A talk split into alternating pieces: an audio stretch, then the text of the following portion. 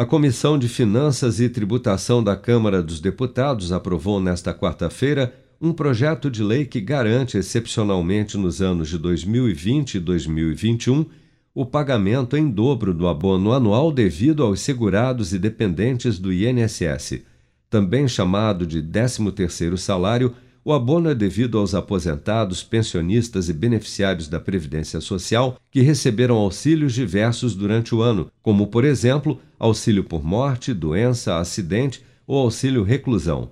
O relator do projeto, deputado Fábio Mitidieri, do PSD de Sergipe, que recomendou a aprovação do texto, destacou que a concessão do abono em dobro, ou seja, um 14º salário, visa reduzir o impacto econômico da pandemia entre os segurados da Previdência. Quero agradecer a posição do governo, quero a compreensão. Como disse o deputado Sanders, nós tivemos reuniões semana passada, semana passada com a liderança, com o Ministério da Economia, com técnicos também do Tesouro, buscando alternativas, buscando uma solução que fosse a, a melhor possível.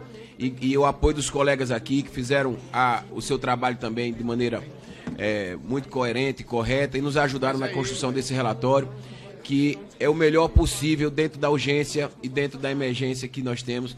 E é, e é um prêmio, um parabéns é, merecido aos 35 milhões de aposentados que aguardavam por esse momento. Parabéns ao governo por, por essa compreensão, parabéns à oposição, parabéns a todos dessa Câmara. E mais um grande vitorioso aqui. Não sou eu, na Vossa Excelência, são os 35 milhões de beneficiados. De acordo com a proposta, o abono em dobro seria limitado ao valor de até dois salários mínimos e as parcelas seriam pagas no mês de março dos anos de 2022 e 2023.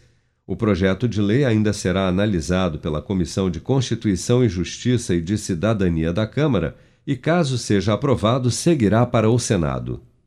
Com produção de Bárbara Couto, de Brasília, Flávio Carpes.